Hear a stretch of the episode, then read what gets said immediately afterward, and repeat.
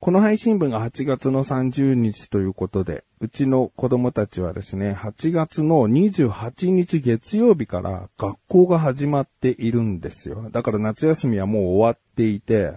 えー、僕らの時なんかはね、しちがつのにじゅう何日からはちがついっぱい休みのくがつついたち、まあ、そこが日曜日だったらくがつふつかとかになるけど、そのはちがつは目いっぱい休みっていう、その感覚じゃないんだよね。もう結構数年子供たちの夏休み見てるけど、もうそういう風な区切り方というか、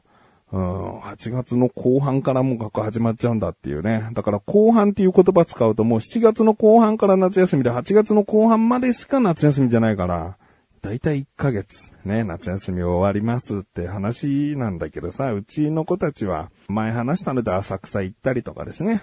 まあ、あと、この後ね、オープニングの後に話す話も、夏のこう一つのイベントとしてお話ししようと思っているんですが、聞いてくださいよ。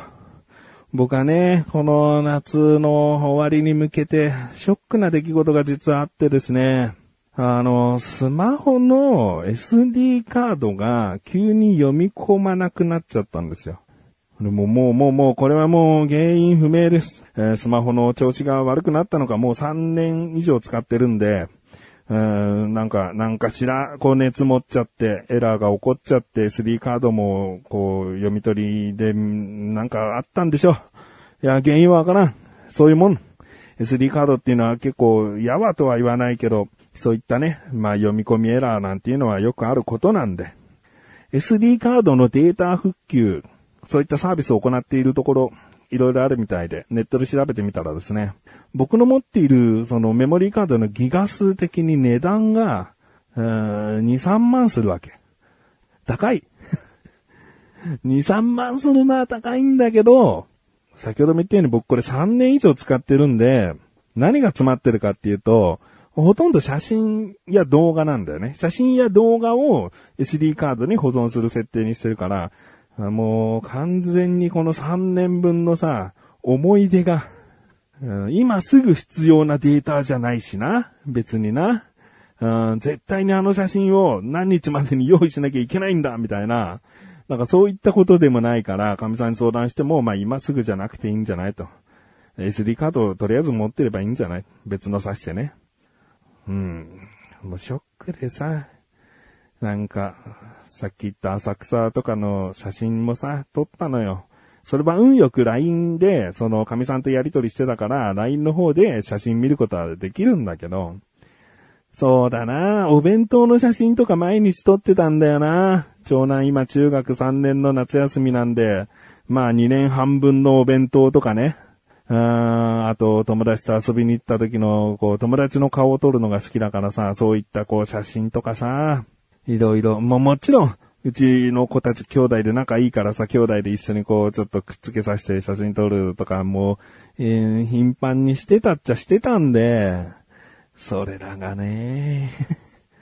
ショックでね、えー、そんなショックな中ですね、最後の夏休みのイベントがあるので、あ、そこで、そこでたくさんのまた写真を撮って、なんとかこのスマホに子供たちの写真を収めておこうと。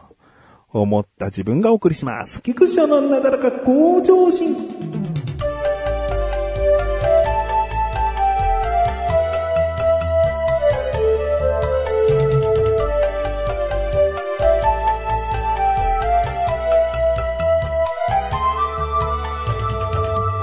さあ、ということでですね、はちがつの後半に行ったのはですね、友人ファミリーとバーベキューです。えー、友人というのは、まあ、この番組でもよく出てくるシバンちゃんなんですがね、えー、シバンちゃんファミリーは奥さんと娘がいてさんにんかぞくです。うちはかみさんと僕と長男次男のよにんかぞくだから全部でしちにんで、とある、まあ、あショッピングモールじゃないな、なんて言うんだろうな、まあ、とある商業施設の屋上でバーベキューができるっていう場所なんですよ。で、そこはあの食材とか自分たちで持ち込まなきゃいけないところで、えー、ボールとかまな板、えー、あとはそのグリル、焼くグリルとかテーブル椅子とか、そういったものは全部用意してますよ。だから食材だけ買えば他は何も用意しなくて大丈夫ですよっていうバーベキュー場で、でも屋外でさ、やっぱそのグリルでさ、焼いたものって美味しいじゃないですか。うーん、そういったね、なんか外で自分たちが焼いたものを食事するってなかなかありそうでない。うーん、まあまあ、そういったね、バーベキュー場があると、あ、いいねと思って。で、それは神さんから知って、で、あ、いいなと思って、じゃあシバンファミリー呼んで、えー、行こうかと。で、小高ファミリーも誘ってみたところ、ちょっと日程の都合上難しいってことだったんで、今回はにファミリーで行きました。うんで、まあね、一番大変だったのは、肉選びだったね。うんまあ、バーベキュー行って肉だけ焼くんじゃなくて、もちろん野菜とか海鮮とかも買うんだけど、シバンファミリーに、これ絶対必要だよ、食べたいよって思うものを送って、つって送ってもらったの。そしたらまあまあな、こう野菜のこうチョイスがあったから、あ、もうなんかこれメモ帳で、これ買ってけば別にいいやみたいな。だ野菜を買うことに関しては特に悩まなかったんだよね。で、海鮮系もまあホタテが食べたいって書いてあったんで、まあホタテを買うときに目についたものがあれば他にこう選べればいいなと思って。で、問題はやっぱ肉で、肉の部位を指定してくることはなかったね、シバンファミリーから。ただ美味しい肉が食べれればいいよみたいな感じだったのね。で、お肉に力を入れているスーパーがあるんで、そこで、まあ、バーベキュー用というか焼肉用のお肉、えー、いろいろとあってですね、えー、もう切れてて焼くだけみたいな焼肉パーティーセットみたいなのがあったのね。で、いちキロぶんぐらいあってにせんなんぼで、あ、これ結構いいな。肉の質も悪くなさそうだし、えー、これふたつとりあえず買おうと。で、他にどうしようかな。だからせっかくグリルで焼くからなんか大きいお肉欲しいよなと思ってさ、なんかでっかいお肉の塊のステーキみたいのがあったんだけど、これ結局切るもんなと思っちゃったの。うん、最初はなんかそういう豪快な肉をグリルで焼くことで結構映えるというかさ、なんか肉焼いてるバーベキュー感すごい出るなと思ったんだけど、でも結局なんか火通ってないから切らないと、切ってまた焼かないとって思うと、なんか隣にふっと見たらさ、カットステーキみたいのが、なんかいっぱい詰まってお得なものがあったわけ。これでいいよなとか思っちゃって、切る手間も省けるし、多少なんか味付けもされてるようなパックで、で、ちゃんとしたステーキ肉だから、分厚いね。あ、これでいいよなと思って、そのパックをさ、一つか二つこう買って、で、あと、長男になんか絶対食べたい、なんかこれ食べたいよって思うもの選んでみて、つって。で、牛タン選んだから、あ、いいね、つって。で、牛タン買って。そっからさ、もうこれで足りるかなどうかなみたいな。うん、ななにんとはいえさ、そんなに大食いではない子供がふたりいますね。長男はよく食べるんだけど、次男とシバンちゃんの子は、そんなにまあ大人ほど食わないわけだよね。そう考えると、まあ大体ろくにんまえぐらいの感覚でいればいいんだけど、ろくにんまえって肉で言うと何キロで、でも野菜もそこそこある中で、肉じゃ何キロでって、全然こう計算できないわけ。うん、僕も実際何キロ食べるんだろうみたいな。まあ、キロ食べれるか食べれないかぐらいだよね。いちキロいったらもう結構素人の方では食べてる方だと思うんで、でもなんかそのバーベキューマジックで肉より食えるのかなどうなのかな自分ですらもわかんない。で、シバンちゃんにさ、写メを送ってさ、こんな肉こんな肉あるんですけどね、どういう肉がいいですかねみたいな感じで言ったらさ、うまそうなやつ。じじいとババアでも食える柔らかいやつ。っていう指定が来たわけ。で、一応刺しの入ったね、肉を写真撮って、こういう肉を言ってるのかつって。刺し多めで柔らかいやつなのか、肉質自体が柔らかいのか、うん、どっちつったら、両方でって。いやー、あのー、僕としたらね、まあ、僕としたらというか、うちの家族って、あんまり刺しの入った、なんか高級なお肉って、そこまで、多く食べたいと思ってないんだよね。あればまあ食べるけども、うん、それよりもしっかり肉食べたいが強い家族なの。まあ長男はもしかしたら、うん、まあ長男もだな、量を食いたい、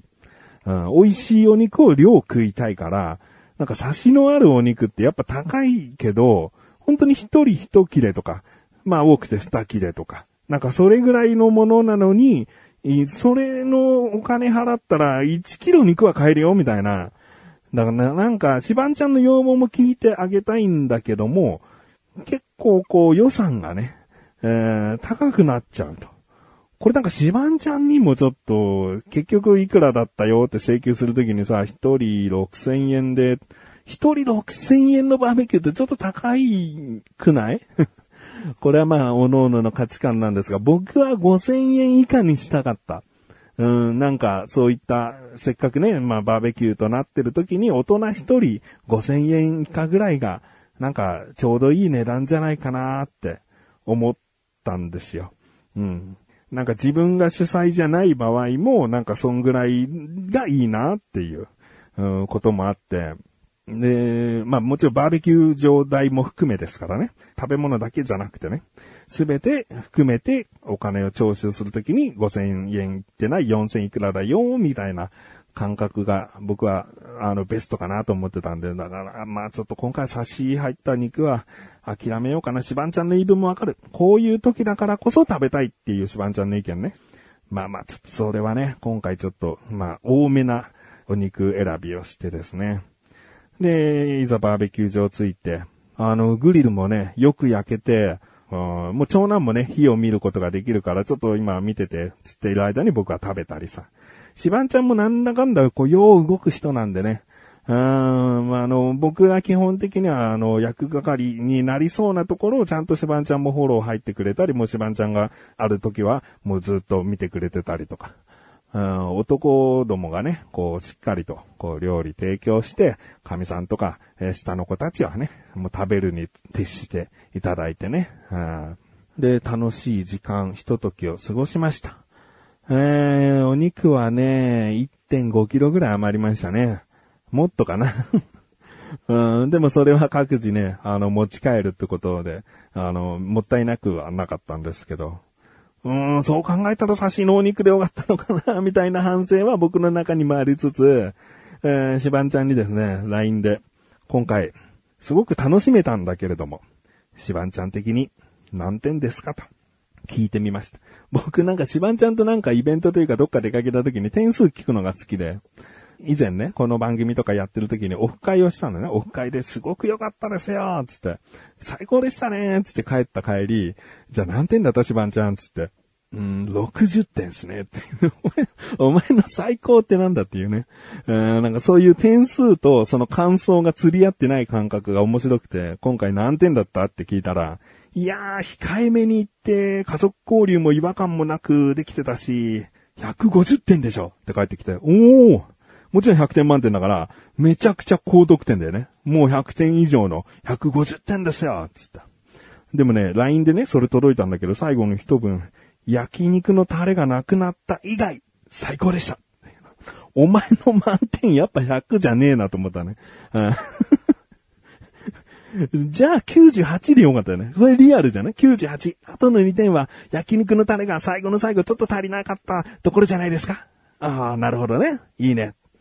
それで終わるところさ、めっちゃ高得点のひゃくごじゅってんなんだけど、焼肉のタレがなかったら最高でしたっていう。うーん、なんだ、どこなんだ、やっぱ最高がわかんない、あの子の。うーん、まあでもね、とっても楽しめましたし、いっぱい写真も撮って、シバンちゃんもいっぱい写真を送ってくれたんでね、エスディー カードもちょっと潤いました。